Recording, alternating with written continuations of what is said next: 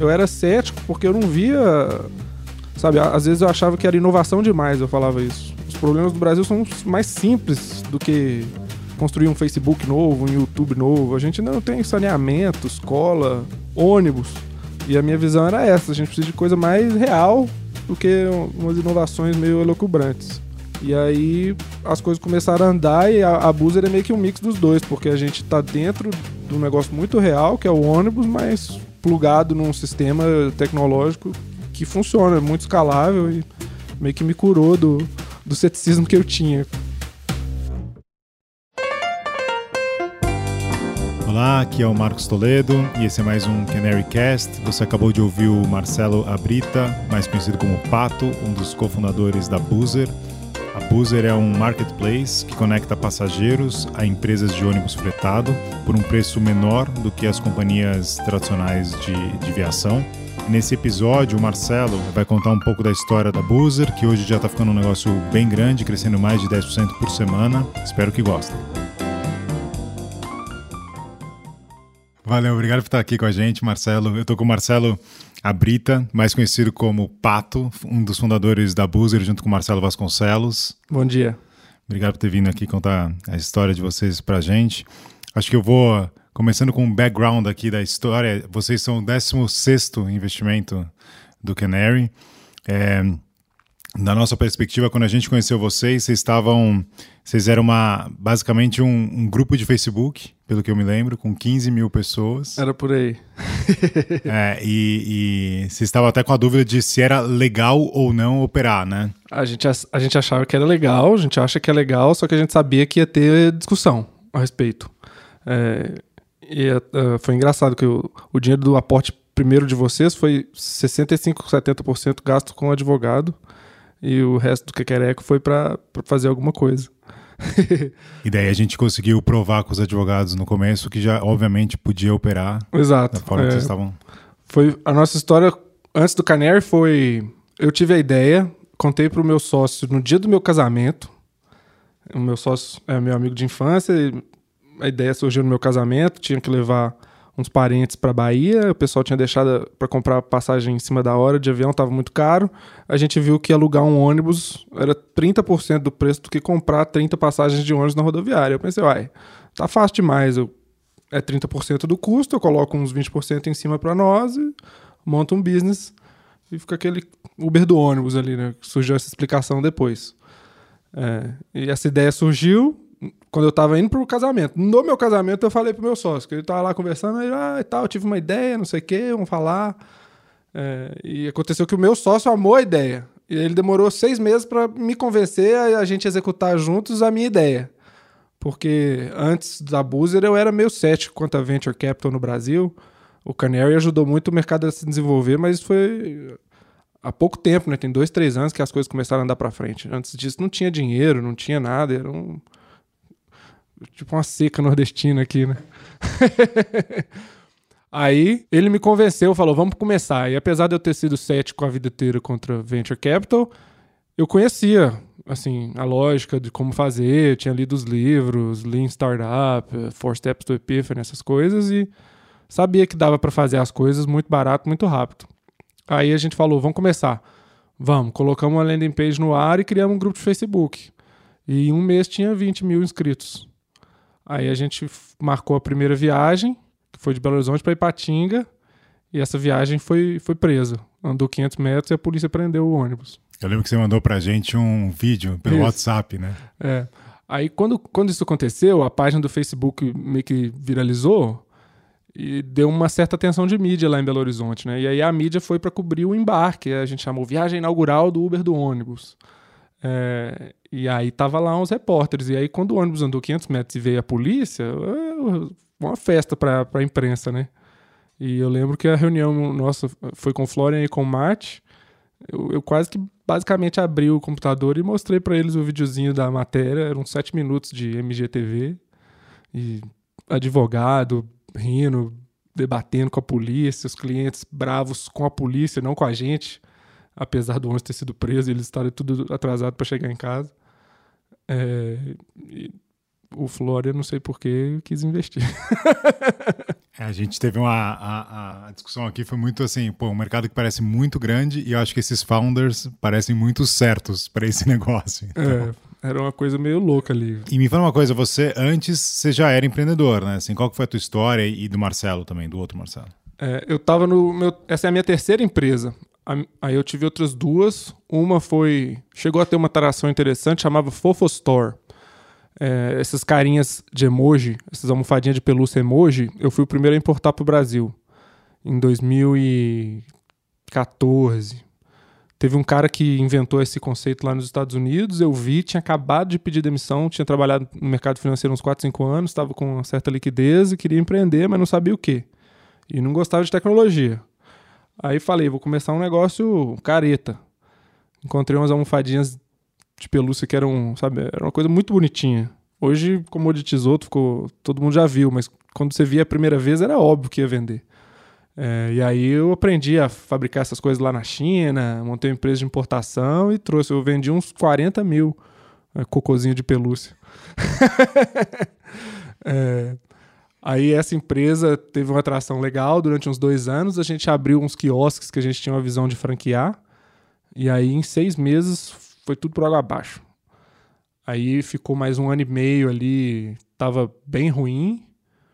Aí a Buzer começou a acontecer, mas no meio desse caminho eu tinha aberto um, uma operação de estacionamento também em Belo Horizonte, que foi a minha segunda empresa. O estacionamento é um negócio mais fácil, mais previsível. É, e aí quando eu cheguei aqui no Canary, eu lembro que eu combinei com o Flora. Eu falei, ó, é, a empresa de almofada eu até largo, ela já tá meio que morrendo mesmo. Mas o estacionamento eu não vou largar, não, porque dá um dinheirinho e não, não dá muito trabalho. E ficamos nessa. Aí quando a gente fez o Series A, é, aí eu passei o estacionamento para frente e fiquei só na Busa e enterrei de vez a, a, empresa de almofadinha. O que eu ganhei numa, eu paguei um pouquinho menos do que eu perdi na outra. e o Marcelo já era teu sócio em alguma delas? Ou não? não, o Marcelo tava, tava na, na trabalhando no mercado também financeiro. Ele trabalhava numa asset lá em Belo Horizonte e a Buzer era o primeiro projeto empreendedor dele. Ele teve mais sorte que eu, não teve que apanhar tanto no, no tempo que não existia venture cap, não existia dinheiro, não existia apoio. Eu fiquei nesse tempo aí sozinho, mas ele teve o mérito total de me convencer a executar o projeto e a apostar nesse. Acho que o Brasil ia andar para frente nesse mercado. E hoje ele putz, ele é um cara muito bom de relacionamento e tal, e ajuda demais a gente com relacionamento. Todo tipo de. Tem que ter aquela conversa um a um com qualquer pessoa, é, é ele que vai. E fala um pouco mais dessa sua. desse seu pé atrás sobre venture capital e o que, que você está vendo hoje, assim. É, então. Eu, sabe, eu sempre acompanhei, eu vi alguns casos darem certo. Aliás, a Canary foi apresentada a mim por um grupo de empreendedores que tinha feito uma startup que deu certo, que foi a Quero Educação, é, quando a nossa página do Facebook estava bombando lá, logo nos primeiros meses, nas primeiras semanas, o pessoal ofereceu de fazer um investimento anjo. E aí eu falei, não faz sentido, porque esse volume que vocês querem investir, 100 mil, 150 mil, não dá para tampar o buraco do dente aqui. Na primeira viagem que a gente fez, a gente perdeu uns 20, 30 mil, porque tomamos uma multa, tivemos que pagar o pátio do ônibus que foi apreendido, tivemos que comprar passagem para todo mundo na rodoviária. É, eu sabia que ia precisar de mais recursos, ia ter que contratar advogado sofisticado e tal. É... E aí eles apresentaram a gente do Canary. É muito engraçado, porque eu lia todos os livros e na Boozer aconteceu tudo que eu li nos livros, sabe? Um produto tosco que pega e vai, por mais cagado que seja, é, investidor pedindo para entrar e não você tentando convencer eles as pessoas pedindo mais e mais. NPS nosso no começo era tipo 97, 98. Então era 10, 10, 10, 10, 10, 10. Aí de vez em quando furava o pneu e o pessoal ficava puto, dava nota zero. Mas foi tudo muito. Muito igual o que você lê nos livros. No final das contas, é, é um problema real de Brasil sendo resolvido no modelo de venture modelo, capital. De modelo de venture capital, exatamente. E plugado ali é muito real. A gente fala Brasil real. Hashtag Brasil real. Porque não é só um código rodando na nuvem ali, né? Na verdade, o código é a parte mais simples da brincadeira. A parte mais complexa é o relacionamento que você tem que ter com os operadores, questões de segurança, questões de tudo. E é claro que a tecnologia é, ajuda a resolver todas essas coisas, mas não é, sabe, o nosso cliente intercede com a gente no mundo real. Ele shake hands com, com a gente. Não é sempre atrás de um, de um código ali, como é o cliente do Facebook ou do YouTube. E como é que você começou a, a escalar a empresa? Né? No começo eram vocês, o grupo de Facebook, uhum. puxa, gastamos dinheiro no começo com um advogado, pô, então esse negócio, achamos um caminho aqui para crescer, uhum. agora vamos acelerar, né? Vocês fizeram a parte de funding e tem uma parte de contratações. É, foi assim, começou em março de 2018, após o investimento do Canary. O dinheiro caiu na conta em janeiro de 2018, a gente gastou um tempinho saindo do Google Sheets, porque a primeira versão do produto era um Google Sheets. É, aí em março a gente começou e duas ou três semanas depois, os advogados liberaram a gente na justiça. É, nesse momento era eu, meu sócio, cada um trabalhando em casa e um engenheiro trabalhando dois dias por semana. Aí é, a coisa começou a dar certo, os clientes entrando, entrando, entrando. Uns quatro meses depois, essa rota que era Belo Horizonte, São Paulo, a primeira que ficou mais densa na plataforma, estava gerando bastante caixa assim, para a empresa já, né? em três, quatro meses. É, e é meio que isso que precisava para a gente viabilizar um novo aporte.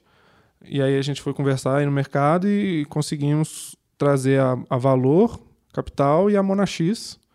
E todo mundo que tinha investido no, no, no primeiro round acompanhou a Canary, é, a Yellow Ventures, do, do, fundador do iFood, e a Fundação Estudar.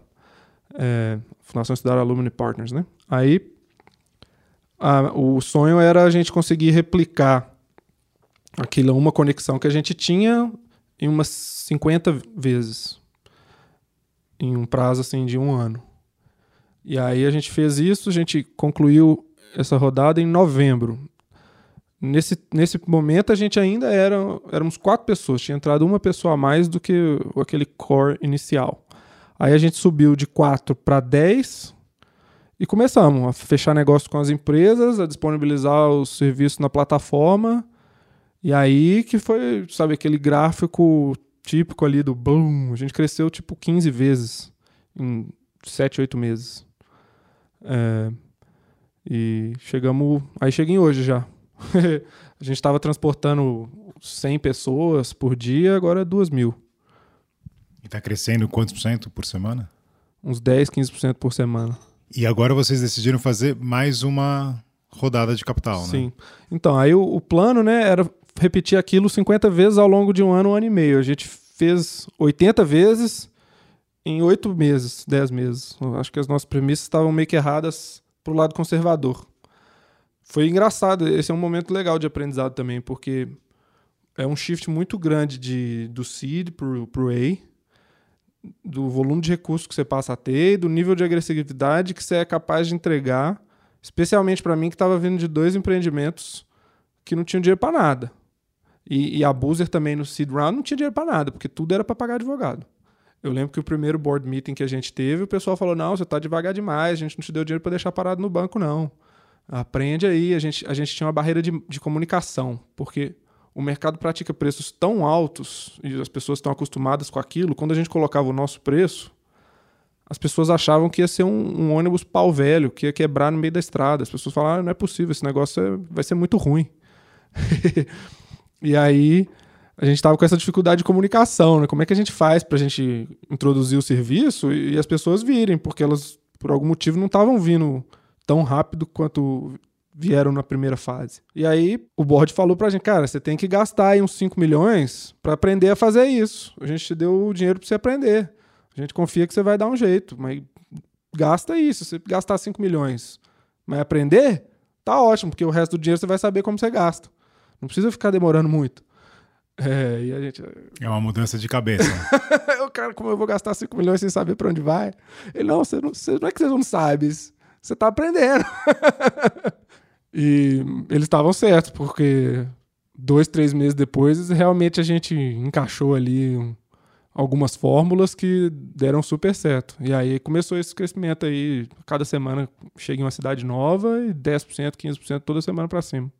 E agora vocês estão baseados em São José, né, dos Campos? Sim. Quando naquela fase inicial éramos quatro pessoas, uma em Belo Horizonte, uma em São Paulo e duas em São José dos Campos. É, eu fiz faculdade em São José e o meu sócio estava lá, para onde a gente vai? São Paulo, BH. Eu falei, pô, BH eu não vou de jeito nenhum, é muito longe de tudo, já estou morando aqui há muito tempo. São José dá para ir, tinha duas pessoas lá, ah, vamos para São José. Foi, foi meio que assim a decisão. Mas para contratação também é uma coisa que faz sentido para vocês? Para contratação é muito bom para a questão de suporte, operações é, e tecnologia, sabe? É, as pessoas têm muito essa coisa de vir para São Paulo, mas é porque aqui tem muito emprego. Mas a partir do momento que você não precisa ficar aqui, você está em outra cidade, às vezes é até uma vantagem, porque tudo lá é mais econômico, a vida das pessoas que trabalham com a gente é muito melhor do que seria aqui em São Paulo, trânsito, etc. É, e para nós é uma vantagem hoje. Como é que você faz, até na, na física, assim, na tua vida pessoal, para você pô, se preparar para tanta mudança? Assim, eu acho que é diferente você ser um empreendedor num, num, no business que você teve anteriormente, nos dois, nos dois negócios que você teve anteriormente, e agora. É. E, e é uma velocidade muito maior, né? Desde pô, aprender a como, como gastar em marketing, como contratar, etc., até agora ficar nacional e tudo mais. Que, que, como é que você está se preparando? Isso é muito louco. É, do, do, quando começou no seed round, eu estava totalmente confortável, porque o volume de recursos era parecido com o que eu já sabia administrar e tal. O tamanho da empresa era menor do que as outras que eu tinha tido. Aí, quando a gente navegou a fase Series A ali, teve uma fase de adaptação, mas eu acho que foi rápida, deu para eu me encaixar ali. E agora eu estou totalmente fora da zona de conforto de novo. É, eu acho que todo mundo é consenso que eu, eu tenho que evoluir para continuar podendo ajudar a empresa a andar para frente. É consenso entre a gente que está lá dentro, é consenso entre os investidores, eu tenho certeza, e acho que tem que ser franco quanto a isso. Mas a questão é que todo mundo tem essa confiança de que a gente conseguiu trazer o projeto até aqui e que a gente vai conseguir aprender o que tem que ser feito para levar o projeto para o próximo passo também. É, e isso trai, vem muito de formar equipe, é, navegar esse mundo de um projeto nacional e tal, mas sendo bem sincero, ainda é um aprendizado que eu tenho que aprender e o projeto está um pouco na minha frente nesse momento. Eu tenho que chegar lá. É assim que é bom também, né? É. Se não, se não tá difícil, não tá dando um medinho, tá errado, né?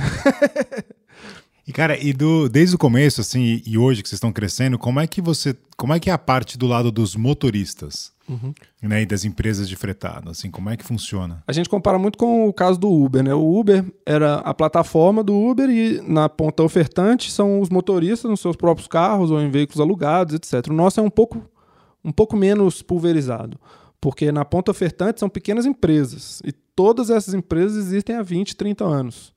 Então são pequenos empresários, eles têm suas frotas e eles têm seus motoristas. E os motoristas são funcionários das empresas, contrato assinado, etc. E, e, esse mercado do ônibus, ele é bastante regulado e a gente respeita essas regulações todas. Então tem limite máximo de horas do motorista tem que dirigir, velocidade máxima, cinto de segurança, exame toxicológico, obrigatoriedade de contratação de seguros, várias regrinhas que são muito boas até, assim, fazem sentido essas regras de segurança. E aí a gente segue essas regras, a gente verifica que os parceiros estão cumprindo e a gente impõe algumas regras nossas. É, por exemplo, toda a frota tem que ter o nosso sistema de GPS para a gente saber cadê os veículos. A gente é, introduz limite de velocidade 5 km abaixo do das rodovias. A gente está comprando sensor de presença de cinto de segurança igual ao automóvel, então a pessoa vai sentar no ônibus, vai apitar, se ela não colocar o cinto, vai acordar o ônibus inteiro, então todo mundo vai andar de cinto de segurança e várias outras coisinhas que dá para você fazer com, com tecnologia que aumenta a segurança na ponta lá. A gente é um pouco menos, um pouco mais presente, eu diria, do que o Uber é no, no automóvel ali. Porque o automóvel está dentro da cidade, andando a 20, 30 quilômetros, e o ônibus está com 40 pessoas cruzando a estrada a 100. Então, a gente tem que ajudar o operador a ser mais tecnológico para ser mais seguro. E aí a gente faz isso. E tem uma questão de oferta de, de empresas de fretado? Ah, sim. Então, as, as empresas pequenas em conjunto são cinco vezes maiores do que as empresas grandes em conjunto. Então a oferta é, é basicamente ilimitada. E, e, os empresários gostam muito da gente. Tinha empresário que estava quebrado porque o Brasil está vindo de crise aí e hoje tem 10 ônibus. Alguns deles pintam os ônibus de rosa com a nossa marca, a gente não paga nada para aquilo não. Eles fazem porque eles gostam, porque o projeto está ajudando as famílias deles é, e eles querem que a coisa dê certo. E aí, ah, me dá aí as cores que eu pinto aqui meu ônibus e, e vamos aí. E isso é muito legal também. Não é só um benefício para quem viaja, mas é um benefício muito grande para quem trabalha no setor. O pessoal tá formando patrimônio mesmo. O cara não tinha nada e agora tem quatro ônibus, estava quebrado, agora tem 10, está comprando mais. A gente está começando a ajudar eles na base de custos deles também. Por exemplo, antes eles compravam gasolina no posto de gasolina, diesel, né? Óleo diesel no, no posto. A gente está fazendo negócio com as distribuidoras para eles poderem comprar em alta escala, abaixar o custo. Eles abaixam o custo, a gente consegue abaixar o custo na ponta também. Eles financiavam os veículos, ia na agência do bancão ali na esquina e, pô, me empresta um dinheiro aí para comprar um ônibus. A gente está negociando aqui na Faria Lima para comprar 500 ônibus ah, distribuídos entre os nossos parceiros. Aí cai a taxa, cai o preço dos veículos. Então a gente ajuda quem trabalha, ajuda quem viaja e todo mundo sai ganhando. É, tem ganho de escala aí. É. Quantas, qual é o tamanho hoje, se você puder dar um panorama assim de mercado, qual, qual, qual, o número de empresas que existem hoje e qual é a tua visão de Brasil, assim, de por que, que até hoje ninguém tinha feito uma buzzer, né? Isso é engraçado, quando eu explico para as pessoas, todo mundo tem a impressão de que é um projeto que estava meio que esperando para acontecer, porque tem 70 anos que o mercado de ônibus é o mesmo, e se você olhar para as outras coisas da, da vida, tudo mudou radicalmente. É, o, o ônibus no Brasil transporta putz, as estimativas são meio complicadas porque os números do mercado são pff, meio difíceis. Mas é uma coisa assim, de 20 a 35 bilhões de reais no, no rodoviário, sem falar do, do urbano, e 90% offline. Então, ninguém reserva, nem reservando passagem pela internet estavam. E há muitos anos, sempre as mesmas empresas fazendo a mesma coisa do mesmo jeito. E tudo mudou, né? o Uber veio em quatro anos, transformou a vida dentro da cidade e parecia que era uma coisa que estava esperando para acontecer. Eu acho que o maior mérito não é nem nosso, é de todo mundo que conseguiu enxergar isso. Falou, cara, esse, esse troço vai mudar.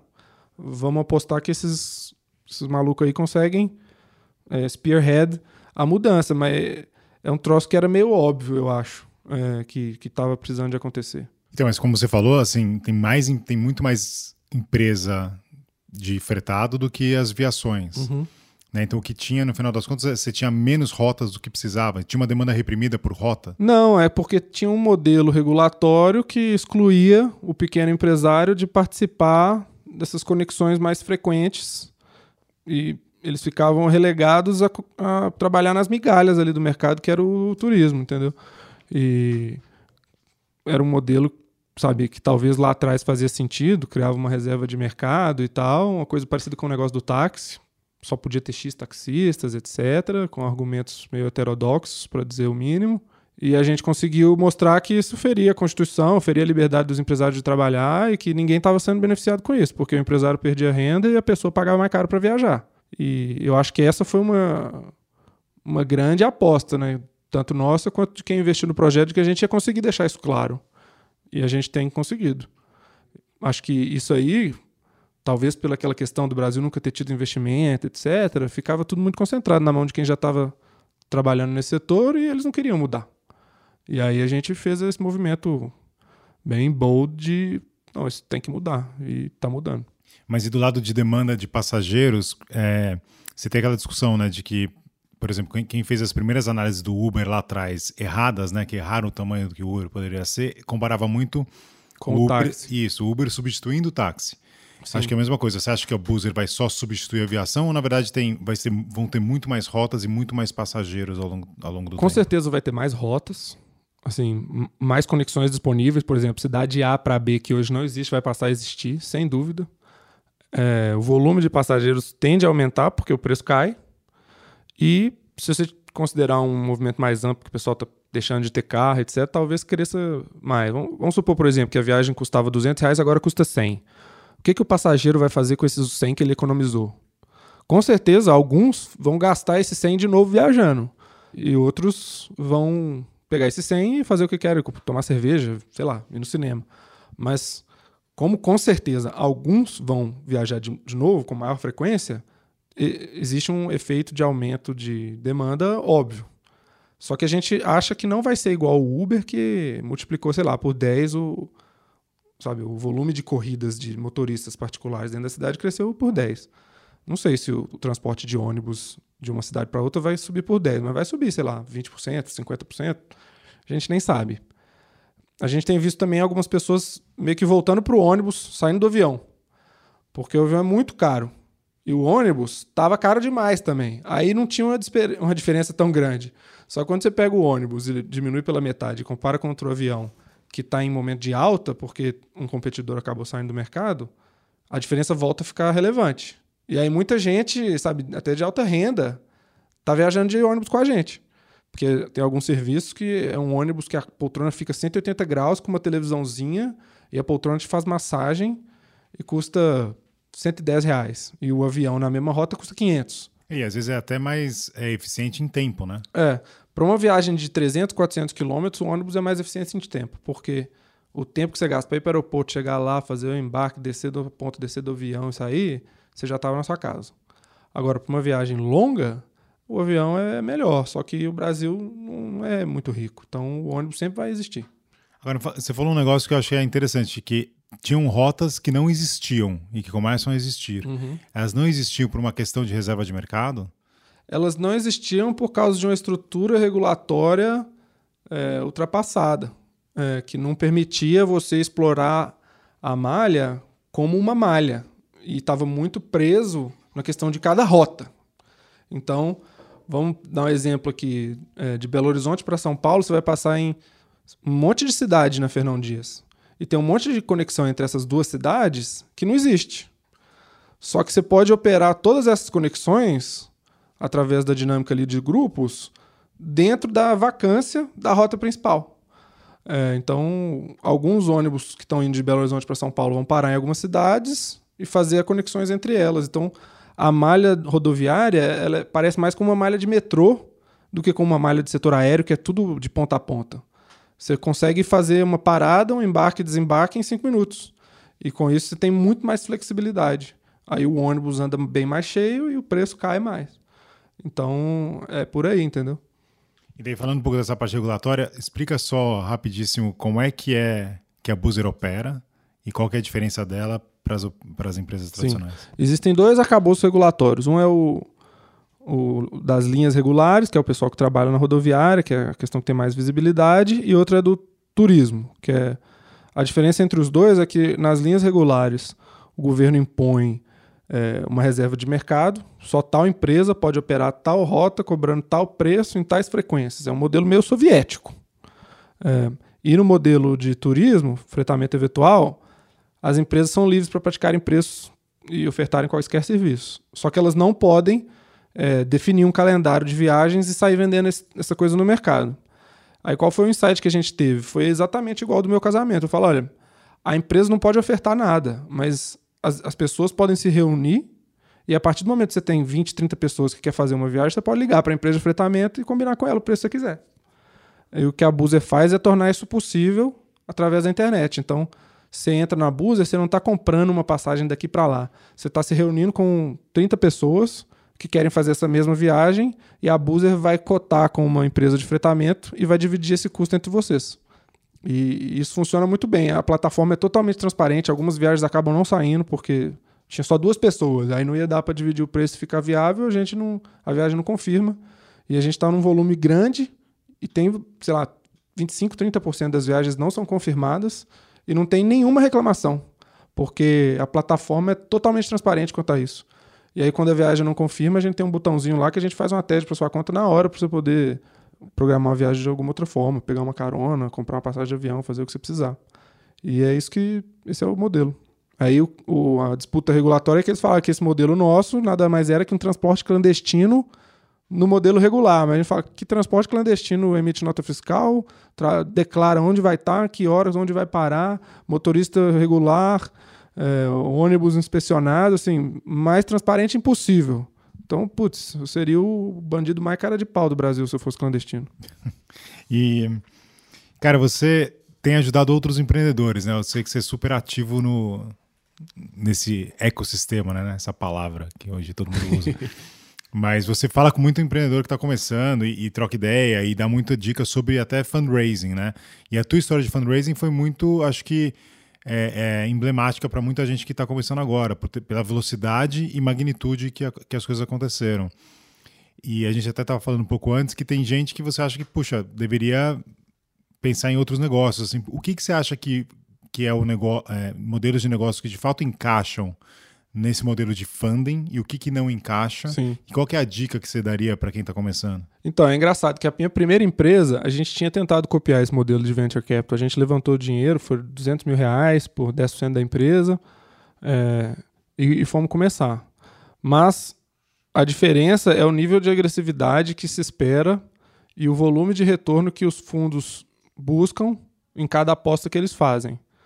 Traduzindo assim para coisa mais prática, especialmente nas, nas rodadas iniciais, seed, eu acho que investimento anjo não precisa mais ser feito no Brasil, porque hoje o Canary tem recurso, tem outros fundos também, então existe o dinheiro para financiar o projeto que está bem nascente. Pô, a gente, quando recebeu o aporte, não era nem.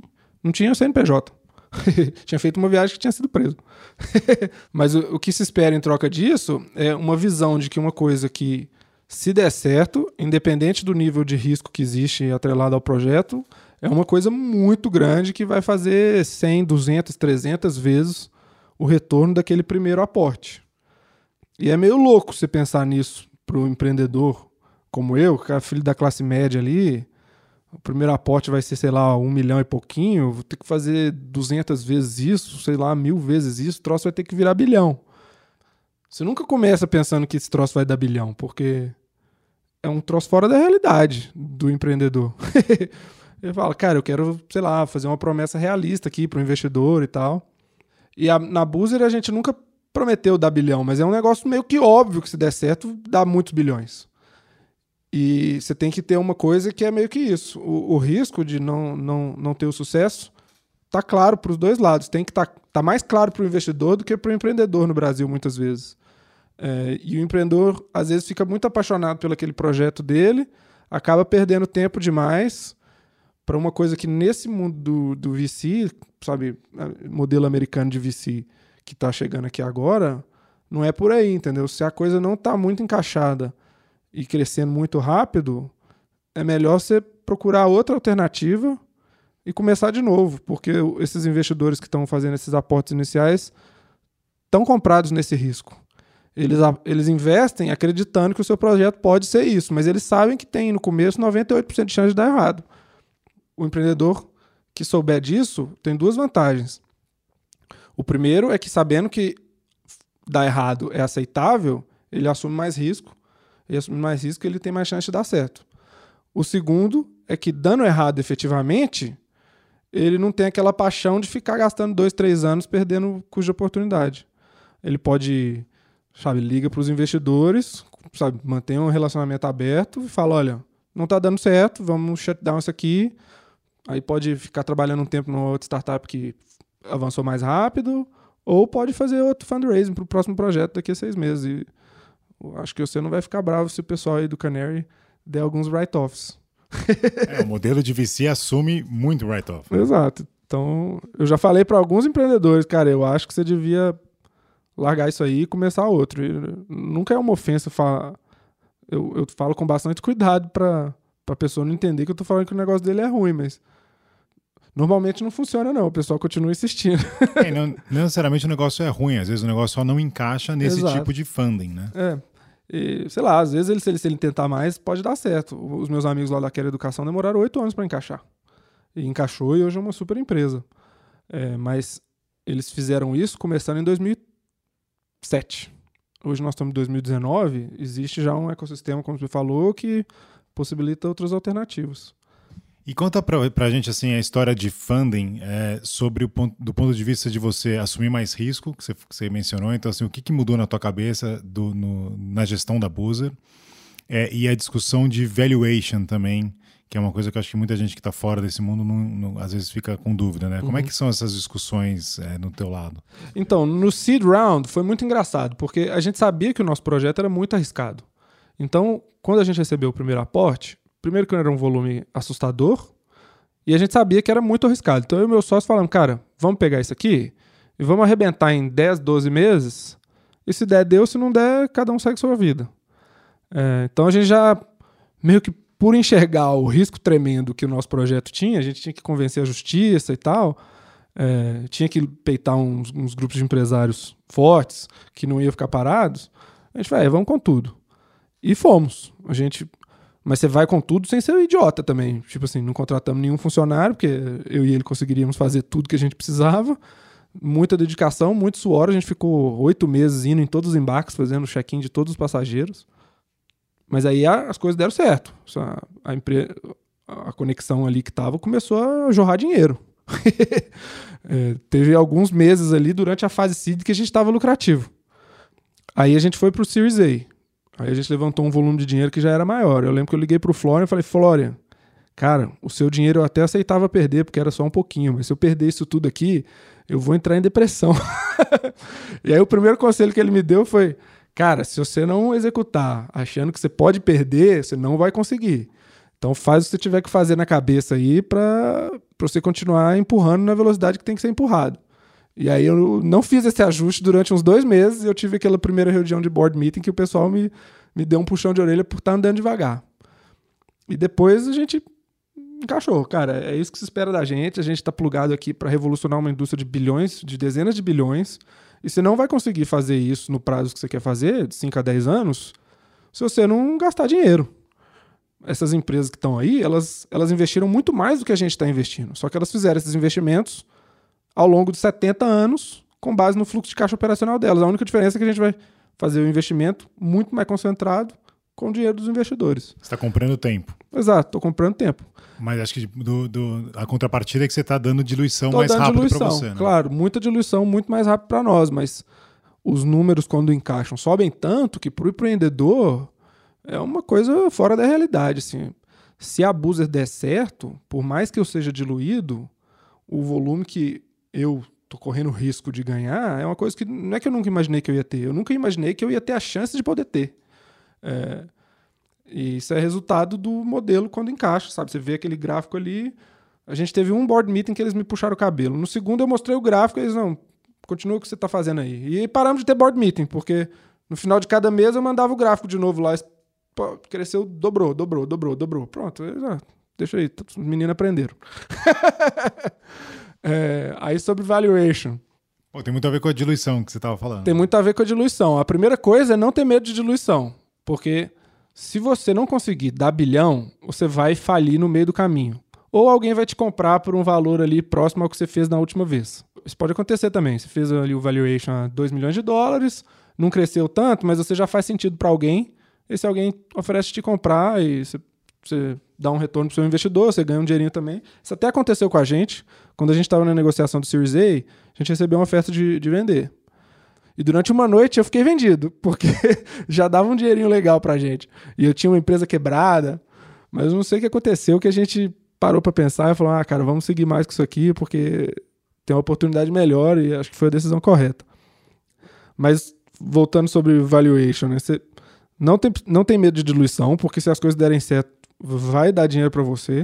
O que você precisa garantir é que você tem capacidade de tomar as decisões, porque os investidores são inteligentes e vão ajudar, mas eles não sabem nada do seu negócio. Se o investidor sabe mais do seu negócio, ele tem que ficar falando o que você tem que fazer, tá errado. E isso é tão óbvio que tá errado que não vai acontecer. porque o investidor não, não quer entrar no negócio que ele tem que ficar tutelando ele até tem alguns conselhos para dar, como já deram para a gente vários, mas no fim é você que está ali trabalhando 12 horas por dia e o investidor vai conversar com você duas, três vezes por mês.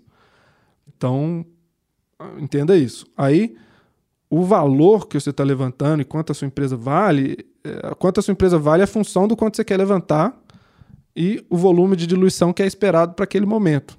E eu acho que a conta que o investidor faz é menos do quanto ela vale hoje e mais do se essa empresa ganhar, quanto ela vai valer lá na frente e quantas vezes isso é do que eu tô colocando agora. Então, se o cara tá colocando, sei lá, 10 milhões, mas ele acredita que a empresa vai valer 10 bi, putz, ele vai fazer um monte de dinheiro.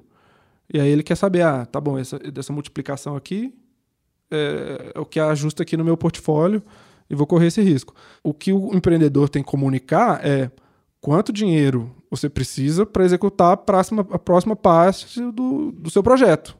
No nosso caso era, pô, com Canary, preciso de dinheiro para contratar advogados bons e para executar um pouco para a gente conseguir entender melhor o unit economics desse negócio. Para o Series A era, a gente entende o unit economics desse negócio, eu preciso repetir esse negócio 50 vezes. E agora para o Series B, é, entendo Economics, fizemos mais do que 50 vezes com o volume que a gente achava, e agora quero fazer 500 vezes. É, e para o Series C vai ser, entendo, quero fazer duas mil vezes. E a coisa vai, vai assim. E conta pra gente do, do Series B, né? Agora você fechou um, uma nova rodada e o volume nesse negócio de pô, fazer 500 vezes agora o que vocês já fizeram é um volume mais de 100 vezes maior do que a tua primeira rodada lá atrás, né? Sim. E com outro tipo de investidor, com outras pessoas entrando no board, é, como é que como é que tá? Qual é o seu plano para os próximos meses, assim? É, agora tá entrando naquela fase que as coisas estão saindo da zona de conforto minha de novo. Até a fase da negociação foi foi tranquila, porque foi muito parecido com a negociação do Series A. Eu falei, olha, é isso aqui que a gente faz, pode olhar os números aí, eles, eles dão dinheiro, a gente consegue cobrar metade do preço e consegue, sabe, ser rentável. Não é, apesar da gente investir muito, claramente não é caso de estar tá só jogando dinheiro fora, como tem críticas a algumas empresas. Então a fase da negociação foi, foi, foi tranquila de conduzir. Mas agora que está bem próximo do dinheiro cair na conta, e é muito dinheiro, é, a gente fica com aquele frio na barriga. Cara, como é que a gente faz para a gente alocar isso da melhor forma possível, sem perder o controle? Porque hoje somos 25 pessoas, vamos subir para umas 150. Hoje a gente opera em duas cidades, assim, a empresa está toda concentrada em São Paulo, São José dos Campos. A gente vai abrir uns 5, 6 escritórios no Brasil inteiro. É, e, e você falou, vamos crescer 10 vezes sob uma base que já é 10 vezes maior do que quando começou é 100 vezes maior do que um ano e meio atrás. É, e é meio loucura. mas se não for meio loucura, você não tá no game correto. E é meio loucura, mas também não é, porque o que a gente vai fazer é repetir o que a gente já faz. E a gente tem uma equipe lá muito boa que sabe fazer o que a gente está fazendo. E a gente vai basicamente capacitar eles para repetir. Ó, isso aqui que a gente faz, cada um de vocês vai liderar um núcleo que vai fazer a mesma coisa, do mesmo tamanho que é o atual. Então, quando você para e pensa assim, a sua cabeça vai encaixando. Mas, de novo, eu tô com aquela sensação, cara, se eu perder isso aqui, eu não me recupero mais. e como é que. Quais são os aprendizados do lado de marketing e construção de marca e etc? Porque acho que nos últimos meses recentes vocês começaram a fazer coisas muito mais. É, é, muito mais agressivas e maiores desse, nesse ponto de vista, né? Uhum. Desde anúncio em televisão aberta, patrocinar o Flamengo, que, que você aprendeu? O primeiro aprendizado foi que é melhor você trazer alguém que já sabe do que você gastar muito tempo tentando aprender. Eu entrevistei umas 40 pessoas para essa posição nossa de líder de marketing. Eu não tenho uma cabeça de, de marketing, de marca. O meu drive é preço. Na física, assim, eu não sou consumidor de nada de luxo, só compro coisa barata. E acho que isso encaixava bem com a proposta da Busa, que é de abaixar os preços. E aí isso é uma coisa. Aí a gente detectou rapidamente que a gente tinha aquele problema de comunicação, de mostrar para as pessoas que era um projeto sério. E que não era só barato, mas era bom, né? Que não era só barato, mas era bom. E as pessoas tinham a imagem de que não é que não, é, não seria bom, de que seria muito ruim. Então a gente tinha que tirar eles da expectativa de que ia ser muito ruim e colocar na expectativa correta de que, pô, é metade do preço, mas ainda é melhor. E aí a gente, nesse processo de entrevista, eu dei sorte de encontrar uma profissional que tinha participado da Netshoes e depois tinha trabalhado na TAM.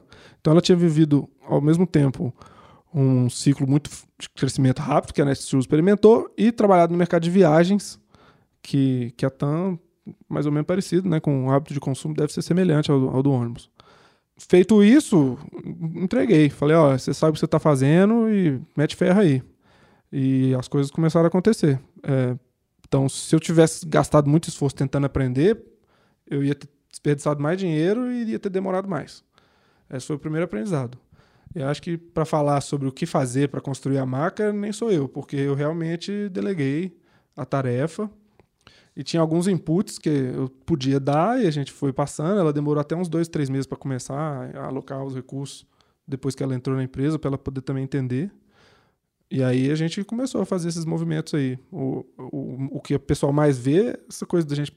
A gente tá na manga do Flamengo, que é meio meio louco também.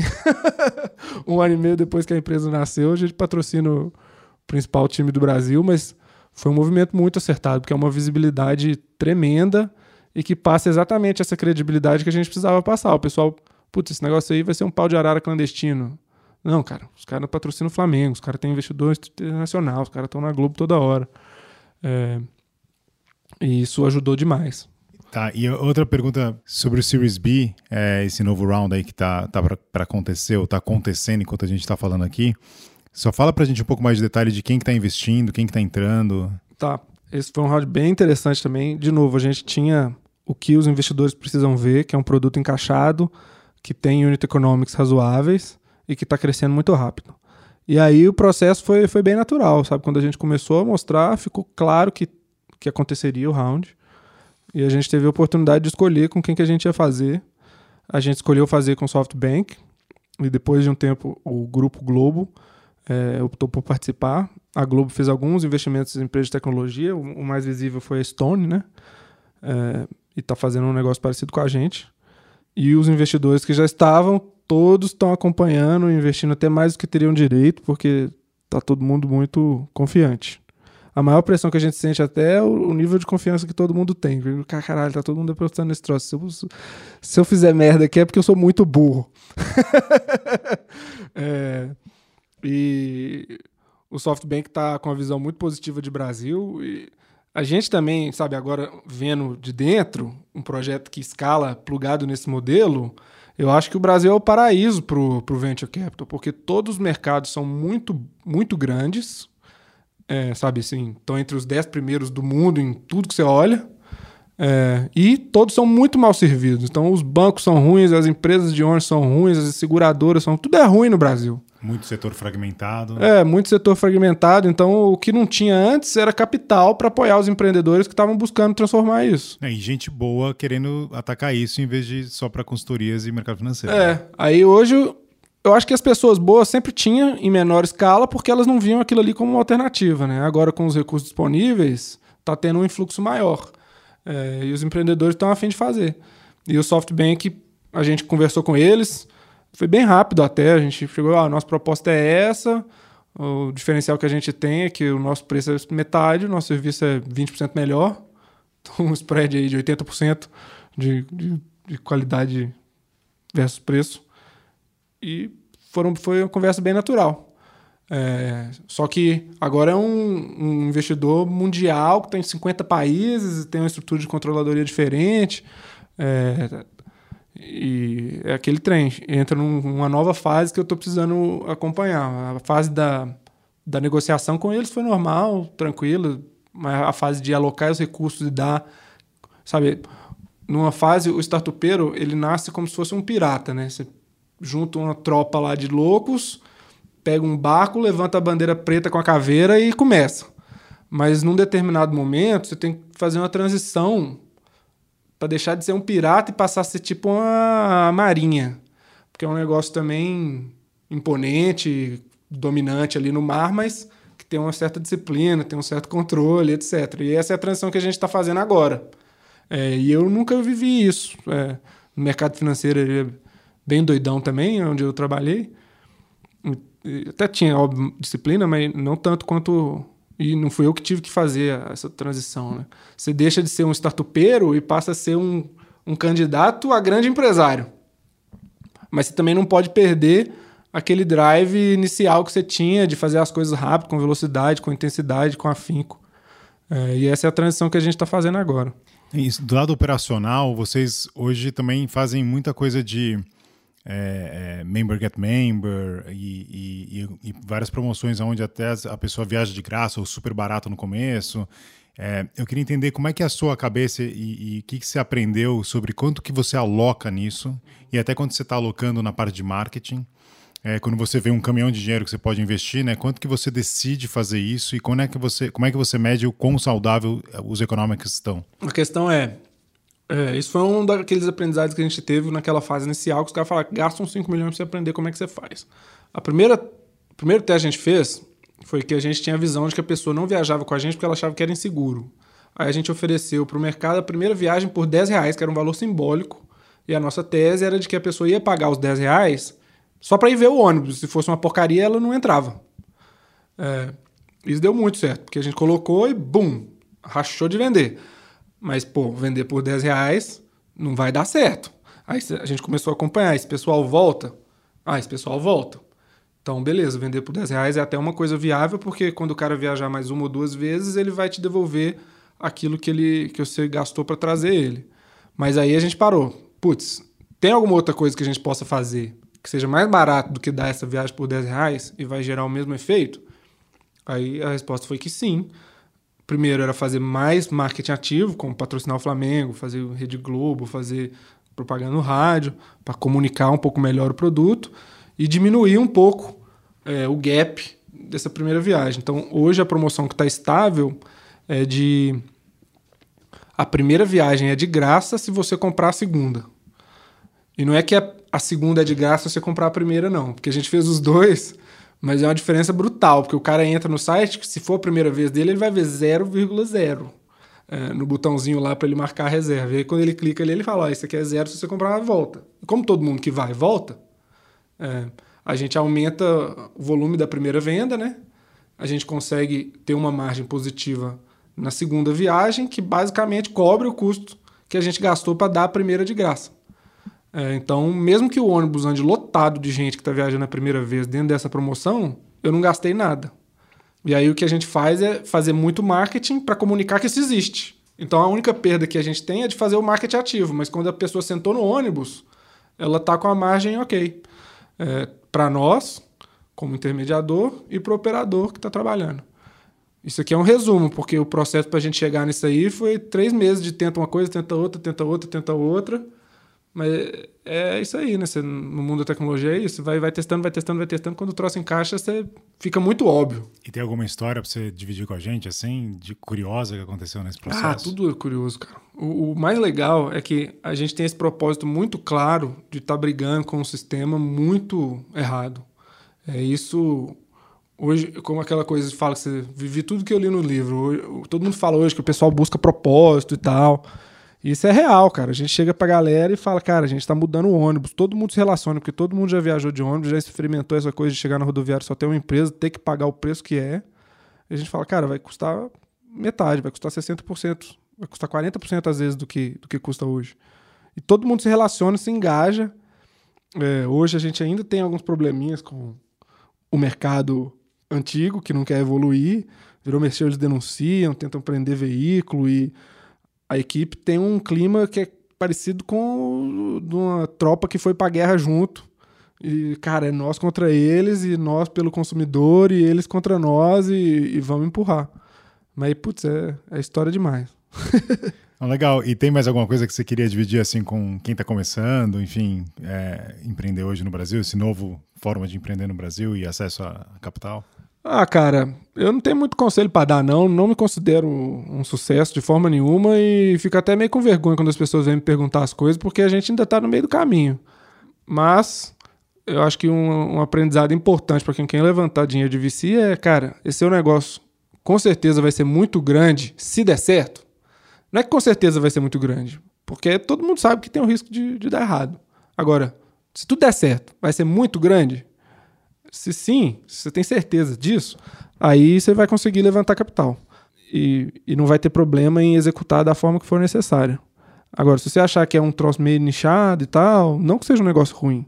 Os, os meus dois primeiros negócios foram super nesse approach. Queria fazer um negócio pequeno para ter uma renda e tal.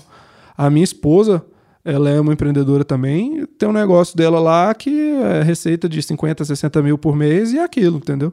E é um ótimo negócio. Porque para ela gera um retorno fabuloso. Só que não é um negócio que vai receber capital. E se você quer entrar nesse mundo, você tem que entender isso. E, de, e, posteriormente você vai ter que entender o que, que isso vai requerer de você na física. Né? Que você vai deixar de ser aquele pequeno empresário e vai ser um candidato a, putz, grande empresário. E é outra vida. E se você quer seguir esse caminho, né? Se você quer seguir esse caminho, porque vale tudo. Você pode entrar e executar com risco e se você perder não tem problema, mas o que não rola é você entrar num troço, sabe, sabendo do que que é e ficar, sabe, com medinho de fazer as coisas que tem que ser feitas. Então, prepara aí esse mindset e abraça. É, é muito legal quando acontece. Eu recomendo para todo mundo. Para nós foi meio que sorte, porque foi tudo muito rápido. Acho que não é normal ser tão rápido quando, quanto tem sido, mas é o resultado do, do que, sabe, a gente tem exatamente o que o investidor busca. Que é um troço que, obviamente, se der certo, é muito grande e que conseguimos demonstrar que está crescendo paulatinamente.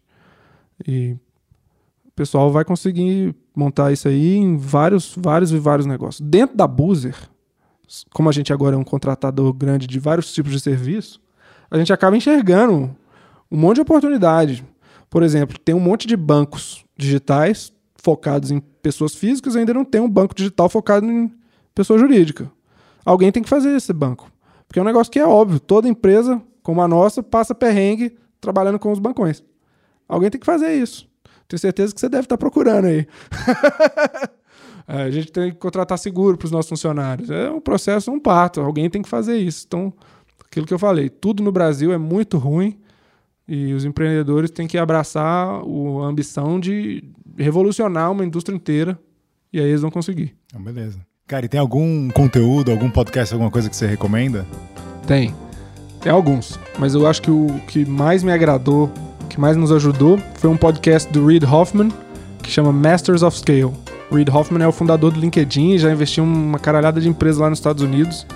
E é muito bem feito a forma como ele aborda cada tema, a forma que é estruturado é cada episódio vai tratar de um assunto bem específico, seja cultura, seja gerenciamento de cash burn, seja marketing approach, é, e dentro daquele livro dele que chama Blitzscaling, que é, sabe, ele tentou sumarizar essa coisa de você tem que fazer as coisas muito rápido, senão alguém vai fazer no seu lugar. E é bom demais. É, essa coisa de pirata virar marinha é um, é um dos capítulos lá. Tem um, tem um capítulo que é como engajar as pessoas, que é fenomenal. Ele fala assim: você tem que entender o que motiva cada um e fazer cada um se sentir um herói dentro da sua história. Não é o seu projeto, tem que ser o projeto de cada um. E tem gente que vai ficar feliz por ter ganhado muitos likes numa coisa que fez, tem gente que vai querer ganhar dinheiro, tem gente que vai querer ser visto como um técnico competente. Você tem que saber alimentar cada sonho para que cada um seja um herói. A questão do pirata virar marinha, então esse eu recomendo para todo mundo. E o Canary Cast. O Canary Cast eu já escutei só dois episódios, vamos ver se depois eu escuto o meu. Escuta o seu. Valeu. E você, você que mexe com mobilidade, urbana, você acredita que aquele botão de pedestre de semáforo funciona? Ou é lenda urbana? Não, eu acho que não funciona aquele ali, não, cara. Você, você aperta ali é só pra gerenciar a expectativa. Beleza, obrigado. Valeu. Valeu, Marcão. Um abraço. Bom, valeu por terem escutado mais um episódio do Canary Cast.